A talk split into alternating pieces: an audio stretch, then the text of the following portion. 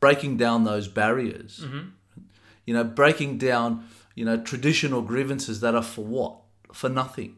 Yeah. For nothing. They're rubbish, right? You know, and bringing people together. And you know what brings people together? It's money, right? It's wealth. It's opportunity. Mm-hmm. You know, In any society. in any society, in any society.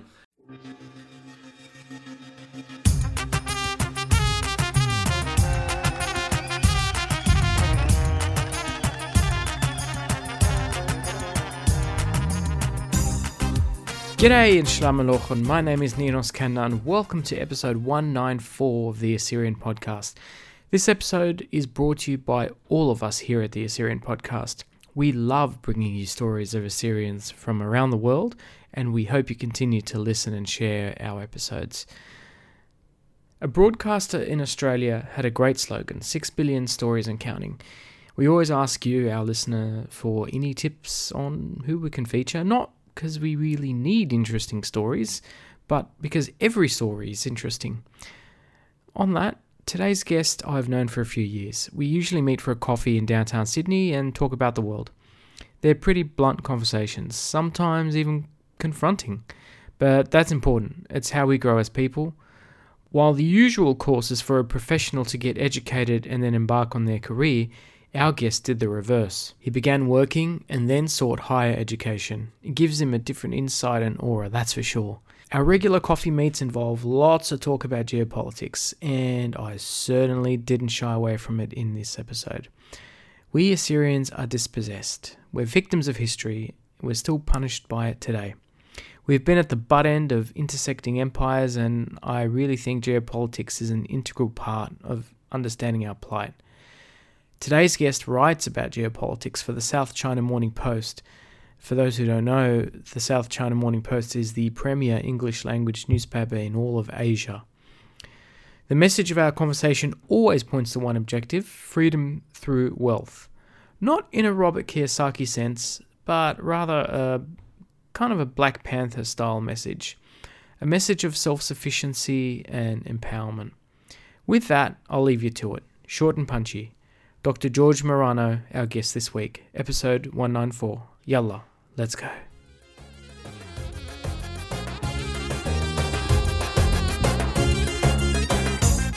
George Marano, welcome to the Assyrian podcast. Thank you for having me, Ninos. It's my pleasure. Did you like the steak? that was very nice. You've done very well. Thank you. we had a steak. I brought him over for a steak. Uh, I think uh, that's what I need to do to, to get guests uh, these days. But I'm a very cheap guest. no, it was a good steak. It was a good steak. Thanks for coming. It's my pleasure. I've known you for four years. Yeah, I think so. Yeah, four years. I'm a, a bit of a weirdo. Like I, I googled you, and the first thing I saw were the articles. But we're going to talk about that later. Yeah. But one thing that I found to be interesting is your background. Uh, so, could you tell us where you were born? Yeah, I was born here in Australia. Mhm. We were born. I was born in 1977 in uh, Fairfield, the old Fairfield Hospital for all Yeah, for yeah, those yeah. who who can remember. Yeah. And we've been living in the same house since uh, January 1978. My mother still lives at the same at the same residence, so, and that's in Bossley Park. Wow. But uh, but yeah, I've done quite a bit of a full circle around the world, and then come back to Sydney again. Yeah, yeah. You work in consulting right now. Yeah, I'm a, I have a, I own my own strategic management consulting firm. But how did you start in in the industry? Well, I um, I originally was a, a senior consultant over at Deloitte's, and then COVID hit, and I um, you know as the you know I was a contractor with them, uh, and that that engagement terminated, um, and then you know halfway through uh, um, COVID nineteen, I decided to do it for myself. Mhm.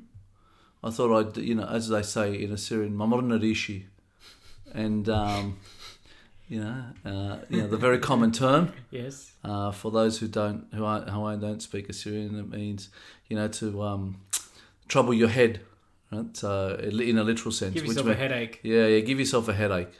So, uh, so I started my own firm, and I mean, this is uh, we're coming on to two years now, and um, yeah, we're I'm happy with the progress, but uh, I think there's uh, bigger and brighter things. But tell us about the very beginning. So, what was your first job when you finished school? oh, my first job in school was I was in the I worked in a mail room delivering mail for a stockbroking firm back in 1997, and I was in the financial markets up until 2008.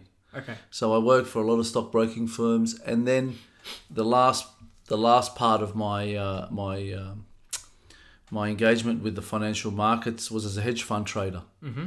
and uh, I kind of uh, rode that wave of you know of what they call market ex- you know market exuberance uh, through 2006 2007 and then then the uh, then that crash in 2008 I was uh, a front seat uh, viewer Yep. in all that Yep. Yep. What happened after the GFC? well after the GFC I um By the way, the GFC is what Australians call the global financial financial crisis. crisis. Yeah, so after that, I ended up in Indonesia. I I kind of was in a bit of la la land, like many other people. Uh, after that kind of cata- cataclysmic uh, event, Yeah.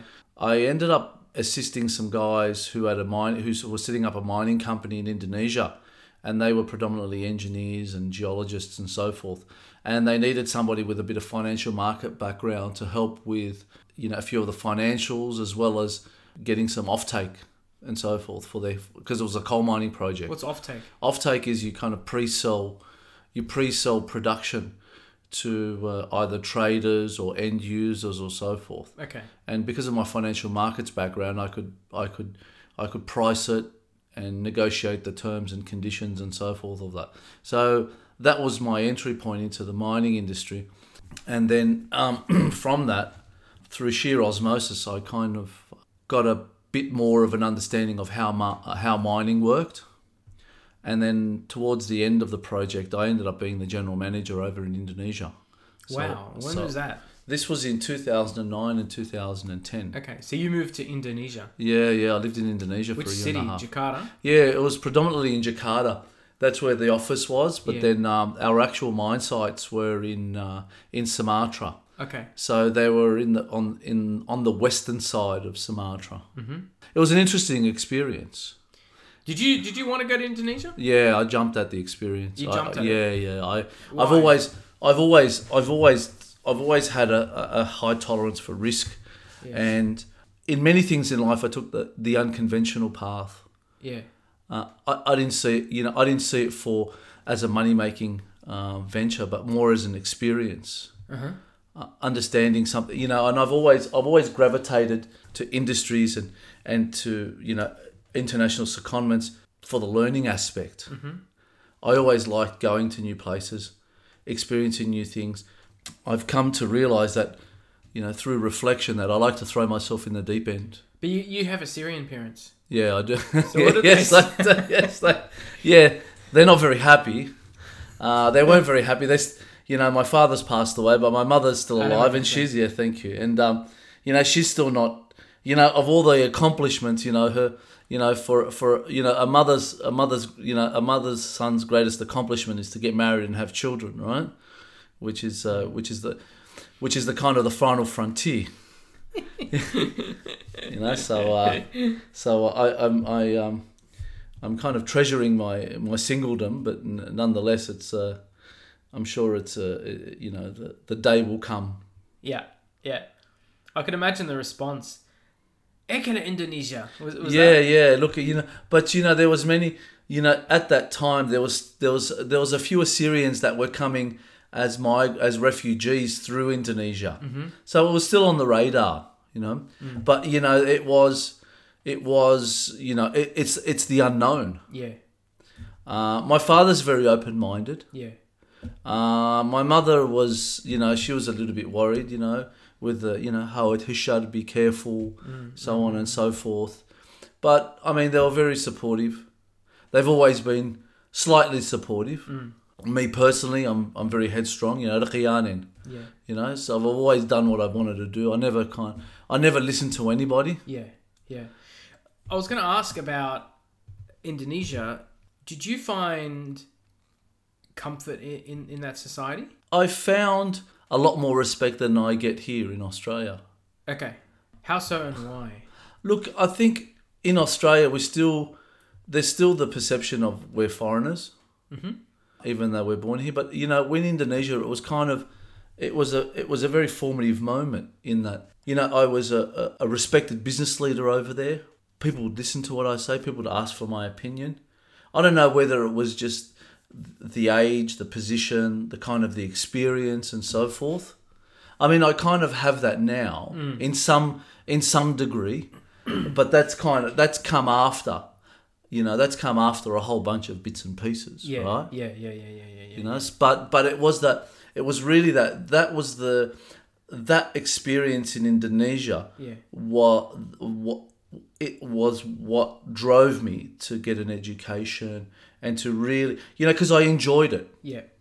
I enjoyed international business. I enjoyed uh, setting up the company. I enjoyed When you say education, you started work out after high school? yeah yeah. So I don't you I don't didn't have go a, to uni. I didn't go to university. I don't have an undergraduate degree. Okay. But you have a PhD now. Yeah, I do. Yeah. So what was the path and how did the path come about for you for educating or having higher levels of education? Well, I mean, I started off like many kind of mature age students who, who sit at the cusp of middle management and are thinking, well, how do I take that next step up? Well, you know, we automatically revert to, oh, well, I don't have an education, so I'll seek out something. And the the normal degree that's sought after these days is an MBA, an executive MBA, especially for people who don't have an undergraduate degree. Mm-hmm. You know, there's a plethora of them online and so forth. And I gravitated towards that, thinking that, you know, the MBA will give me that boost up into upper management and so forth Right. you know, from that corporate perspective. But I kind of also knew, you know, deep down inside, is that the days of corporate for me were over. Mm. Know, I was at that. I was at a position where I didn't want to be. I didn't want to be spoken to. I didn't want to take orders from somebody. You know, I mean, this. I, I don't want this to sound arrogant or anything, but those days of taking orders in the, you know, that nine to five kind of go in, you know, be that cog in some very large, very large structure were That, over that was for over for you. That was that from that point, you know, that was over. And education was the meal ticket to. to Well, get I out. think education was one of the things, not the meal ticket, right? Okay. You still need drive and tenacity. You know, entrepreneurship requires risk, drive, and tenacity. The risk is, you know, it's easy when you're in my position. You know, no wife, no children, no dependencies, no mortgages, no nothing, right? Mm. So you can throw your lot in there and then just, you know, if it doesn't work out, well, bad luck, mm. right? And then you can start all over again. Mm. But the drive and the tenacity, you know, you need to have, you need to be driven and you need to be tenacious. You need to be, you need to be hungry for it. And, and I was, and I still am, mm. you know, and it's something that kind of won't go away. But in, you know, the, the drive, the drive and the tenacity has become, you know, m- more smoothed out. Okay. You know, it's more strategic. It's more patient. But that's come with age. That that has come with age. Yeah, yeah, yeah. that yeah, comes with age. yeah, yeah. Absolutely. So, okay, so you you then embarked on studies Yeah. So I at a started. mature age. Yeah, yeah. So you went straight into postgraduate. Yeah. And and a PhD. yeah. So I, I, I went into the. I did an MBA. I did my E- EMBA at thirty mm-hmm. Then I did a double masters of a of an EMBA and a masters of commerce. Mm-hmm. And then from that I got accepted into the PhD program at RMIT in Melbourne. You know, it was bad enough having no undergraduate and going into into the ma- into a masters. Yeah. You know, this kind of went to another level Yeah. because it, as a as a as a research candidate, it's not it's not it's not like coursework. You know, you have to be. It's it's you know self directed. Mm-hmm. You know, you come up with your own research topic. You come up with your own methodology. You come up with your own literature review. You and then you have to you have to defend these. You know, and and unfortunately for me, I had to defend mine four times. Why four times? Well, I originally started as a master's by research, and I converted mine to a PhD. Okay. And the reason I couldn't get straight into the masters is because I didn't have that research background. Mm. So they said if you just go into the masters by research, you know, if your if your if your research, you know, has the valid has has PhD merit, mm-hmm. then we'll just convert it into a PhD. Yeah. So I, I ended up doing, you know, a, a, def, a, an initial defense, then uh, you know a midpoint defense mm-hmm. for the masters, and at that midpoint defense, it actually converted into the PhD, Okay. and then I had to do another two after that as well. Yeah. Let's circle back to hmm. Indonesia Yeah. just for one second. Did your time there give you the background and did it give you some context and perspective about your writing with regard to geopolitics? And I'll just introduce that because one of the things that I've found with George was his articles uh, written in the South China Morning Post, which is a a most prominent uh, English language newspaper in, in Hong Kong and southern China. Uh, I found George's uh, writing in that newspaper and I was very surprised. And so I wanted to ask, how did you come about, or how did you get to write in that newspaper? Yeah, look, you're right in the sense that ha- looking into living in Indonesia and watching the emerging markets grow, and you can see those emerging markets, especially around infrastructure, how they were growing, and they were growing exponentially. You know, there were, there was a lot of, and I had, I've also done many trips to China too. Mm-hmm. You know, I was fortunate enough in 2012 to visit China and India at the same, you know, within six months of each other. Mm-hmm, mm-hmm. And it's very telling. I know we don't like to talk about, you know, political models so much, but if you, you know, we com- in Australia we compare our democracy or a Western liberal democracy to China's kind of communist system. Yeah. But when you compare China's communist system to the Indian system of democracy, where both of them have very much the same characteristics, you know, resource dependent, huge populations, you Developing. know, the developing, the you know, the, the need class. and all that sort of stuff. Yeah, China is in you know China is light years ahead of the Indian model. Yeah. You know, so it kind of be, you know you have to one has to ask the question, you know, what system is best for large economies, Mm-hmm. right? You know, and this you can go back to Jean-Jacques Rousseau and and his book, right, where he talks about large states need to be autocratic, small states can be democratic, Mm-hmm. right? But however, in the in the discourse that we have, especially from a Western perspective, yeah, the model is Western liberal democracies are the best way to bring prosperity to people. You know, mm-hmm. you know, giving individuals a voice and so forth. But you know, kind of, you know, we've seen that China has kind of broken that, broken that that that proposition or that thesis. right. However, for how long we really don't know. Mm. Right? But however, you can see if China's progress is is an indicator. You know, if progress is an indicator, then we can see that it's certainly working for China. You know, it's maybe not. You know, the the the democratic route in India might not. You know, um, you know, is works, but however, not as fast, not as the rate of change as you'd expect. Right. Yep. So how did you get to write for South China Morning Post? Yeah, the, it was in 2016. Donald Trump got elected.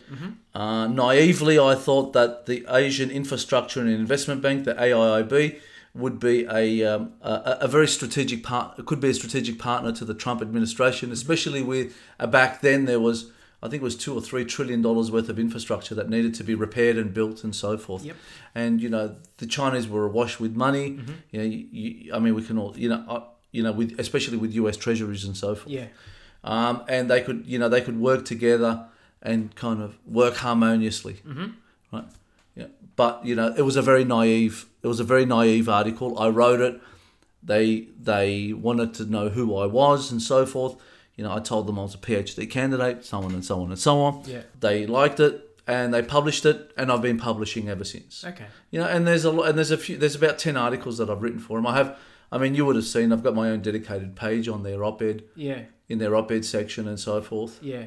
Yeah. Yeah. I've seen that. Yeah, and um, there's there's a lot of controversial articles that I've written, and you know, Well, controversial in a, in, in, in a Western context. well, I think you know for the wider audience, the most controversial. there was two that were the mo- that were controversial. The first one was that when Trump announced the trade war with China, you know, I I think I was the first person in the world to predict that um, that China would win, and I looked at that through my through the discipline of strategic management. You know, my academic discipline. Um, and the second one was is that I actually predicted that Trump would win the 2020 election. Uh, he didn't win. Oh, the 2019, I think. Sorry, it was. oh And no, the, the- the presidential election. Yeah, yeah, that was 2020, yeah. 2020. um, because the vote came in. Yeah. Anyway, so the article spells out why I think he would win, and one of the largest and one of the biggest factors was the Hunter Biden issue Yeah, and his. but you got that wrong. Yeah, I got it wrong. Yes, I did get it wrong. I did get it wrong. Yeah. Yeah, but uh, you know, I still, I still think that, and in that article back, and that was written in that was written in the August before before the election. Right. my argument was is that Trump will will look to capitalize on Hunter Biden's background Yep. as a way to discredit Joe Biden. Yeah. And you can see that the New York Post article was completely shut out of all social media. Yeah. And it's kind of come back now with many commentators saying that that it would have been it, it could have been a, a, a, you know a factor that could have swung voters. But anyway, I mean that's the history of it. How do you tie? So you've obviously got a bit of an audience with your geopolitical articles uh, in the South China Morning Post, and you've got a consulting business, Yeah. RBV Consulting. Yep. I wanted to ask. You're also an Assyrian patriot. I, would, I could say that about you. Yeah, I think so. Yeah. I wanted to ask, how do you reconcile, or do you, how do you tie up what you know about geopolitics with our own geopolitical plight? Our people in our ancestral homelands are dwindling. Mm-hmm. And now we live in the diaspora. Yeah. And in the diaspora, we are settled. Mm-hmm. We're, we're becoming more educated. Mm-hmm. We're becoming wealthier. But that doesn't necessarily mean is that we should we should not see how we can rekindle our roots back again into the homeland. Right. Yeah, I think that everybody has a patriotic duty to their people. You know, I mean, we are, we live in Australia. We're Australians in some way, but we're also Assyrians. Yeah. And you know, as I I look at what my skill set is, and you know, my skill set is in business and you know, in business and informing business and in business management and so forth. Yeah. And that's why we came up with the with the uh, Assyrian uh, you know Business Council of Australia. Mm-hmm. You know, to kind to Which is how I met you. yeah. So we, you know, we're kind, we're in the we're in the latter stages of company formation and so forth, and we'll be looking to roll it out towards the second half. Mm-hmm. This is like year. a chamber of commerce. This exactly a chamber of commerce. Okay. One of the things we need as a community is we need to enrich its members.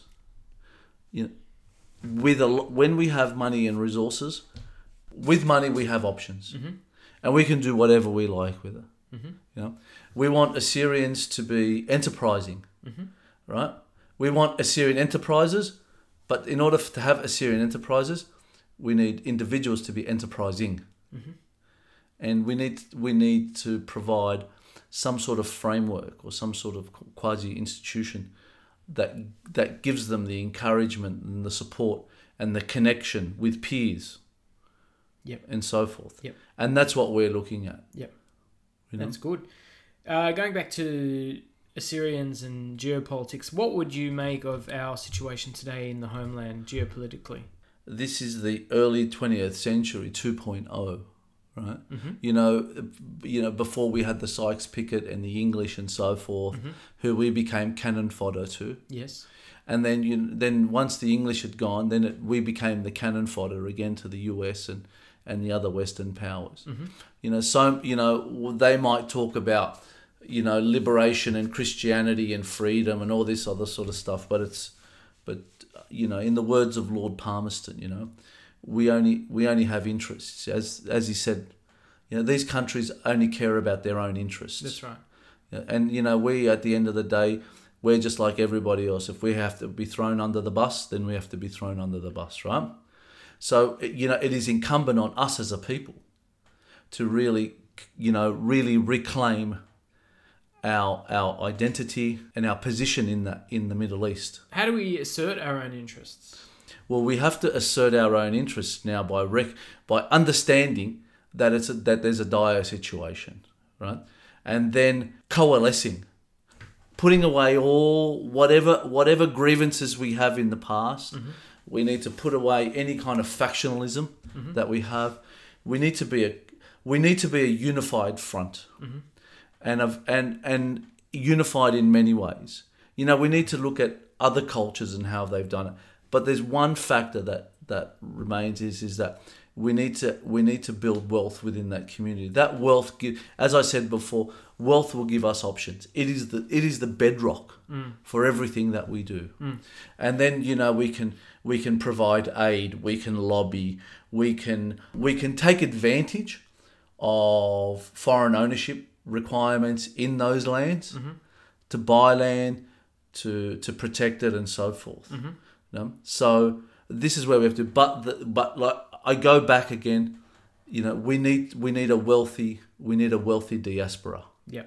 Okay. and a wealthy diaspora that's that's that's willing to that's willing to share some of that wealth mm-hmm. for the greater good. Mm. Do you feel like our past has hindered us? Of course, it has. I mean, I don't want to say you know we shouldn't be we we we don't want to be the perpetual victim, but we are. I mean, you know, how many times have we been displaced? Many. Many. No, but I mean, let's count. At least four. four. I mean, there's about I, I've counted six. I mean, in the la- in just over a century. So when we when we look at that, what other people out there have been displaced six times? None that I can think of. None that I can think of either. You know, there are we have we we are we have legitimate we have legitimate right to say that we are arguably the greatest victim right, of the 20th century from the, the 1915 to 1933 to, to the Gulf War in 1990. Then we have the 2003. Then we had ISIS in Iraq and then ISIS in Syria, mm-hmm. right? This has been a huge destabilizing factor Yeah. and our people have dwindled as our people have moved some people have moved you know intra middle east in the interim of the middle east mm-hmm. while a, a, significant amount have have fled overseas. Right. our our presence in the middle east has lessened and lessened. Mm-hmm. Our influence in the middle east has lessened and lessened right? Mm-hmm. And then you know there's that intergenerational trauma that comes with it as well. Mm. You know, I you know I, I have to recount this that my you know one of our one of my uncles, he's my well he's my dad's first cousin. You know, on his deathbed, which was just a few years ago, the last breath he took, right? He took his thumb and he and he ran it over his throat and he said genocide. Right? And then he closed his eyes and he didn't speak after that. And then he died two days later. Right? Yeah, that is that trauma still exists. It's, I mean, we remember it. You remember it. But you know, this this this this is this is very it's still very real for us. It's not even it's not something that we can say happened a century or century and a half ago. We can still remember people that experienced it. You know, we weren't that we weren't that that that disconnected from those who actually had to run away from the Simele, right? But what's that meant for us as as a people today? Has that made us more risk averse? it has made us more risk averse. I, I, I think we've we've we've done what what what people usually do is is they they seek safety, and they don't and they don't want to and they don't want to experience those kinds of risks ever again.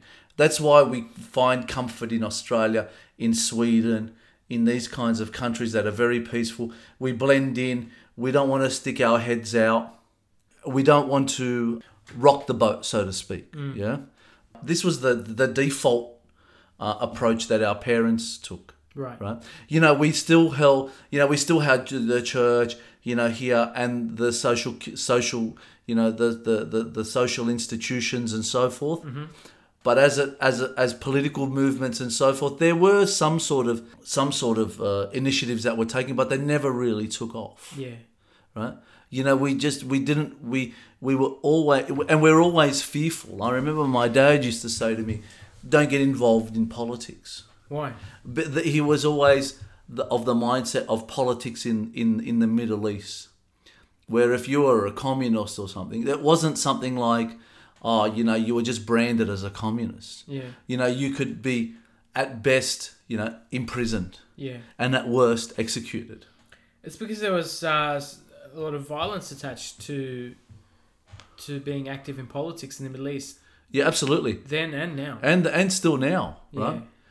There are some very brave individuals in the Middle East, uh, especially northern Iraq. Mm. I know there's a guy called Khlapiel Benjamin. Mm-hmm. He's- he's, he's, he's, been a guest. to Yeah, yeah, I've, uh, you know, I follow him on Twitter, and he's he's very very active, especially in regards to some of the human rights abuses that have that have been you know that have that have happened in uh, in northern Iraq. yes. But yeah, he's a. We have to ask ourselves what does the, what does the diaspora do for him? Good question. I don't know. No, I don't know either. Right.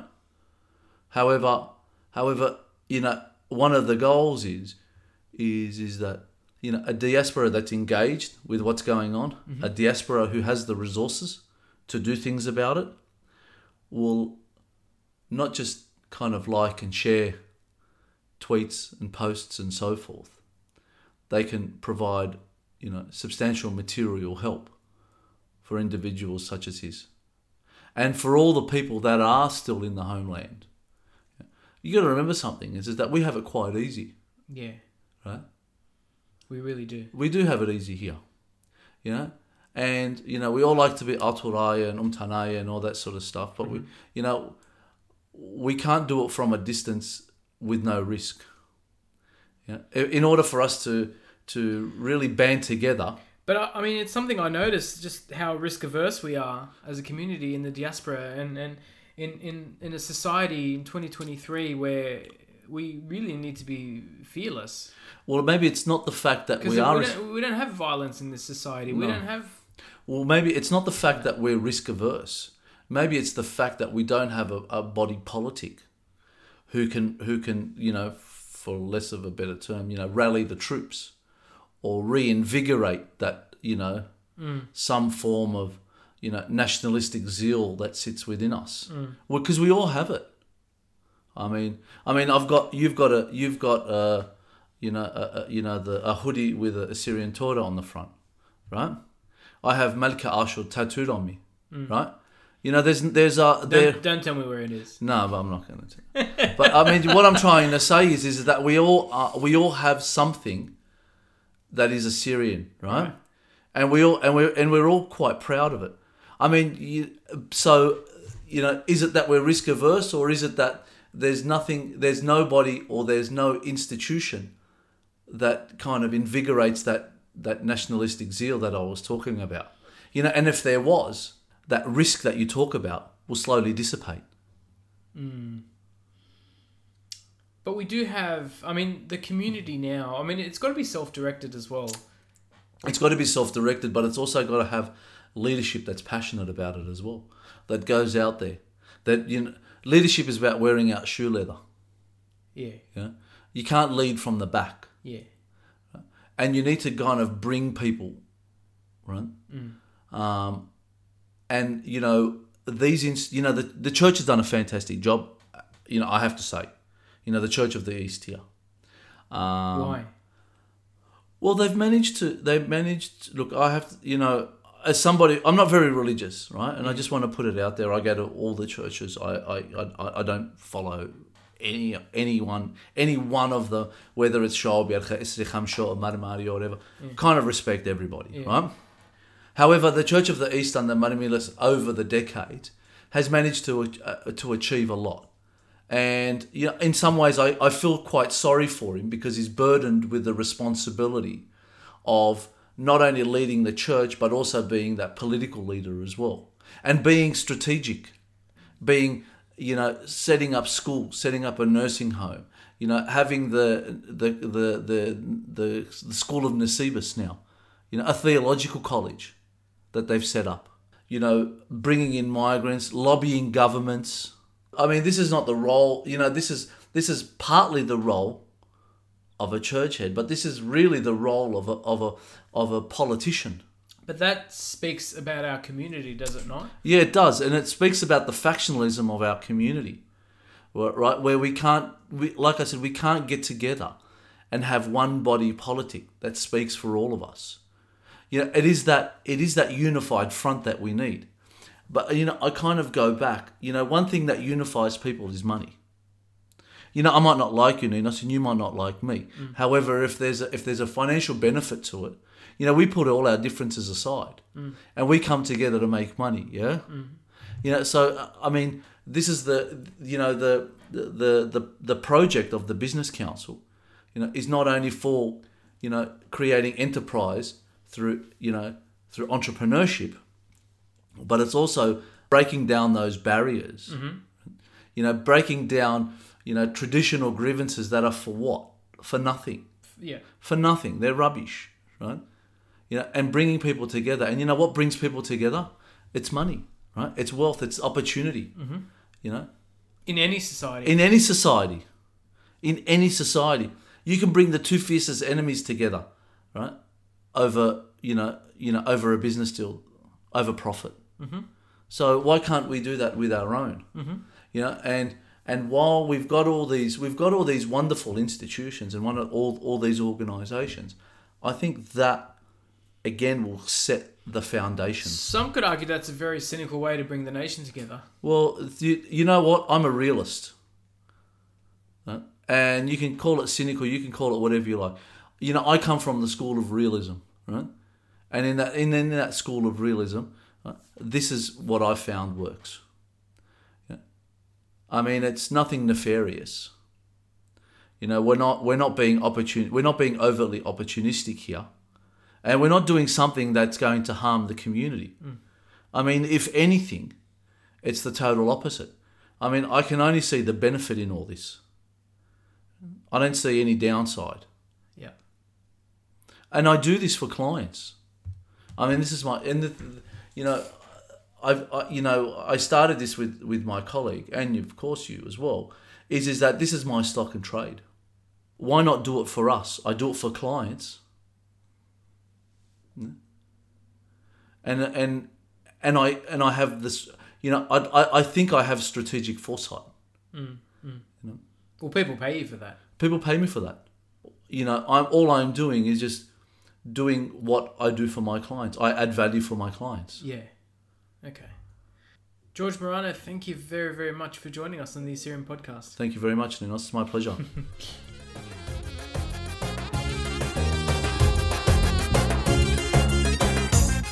And that was episode 194 of the Assyrian podcast with Dr. George Marano. Thanks for listening. Have a great week. And next week, episode 195, we don't want to say much, but we're going to go to the movies. Have a great week.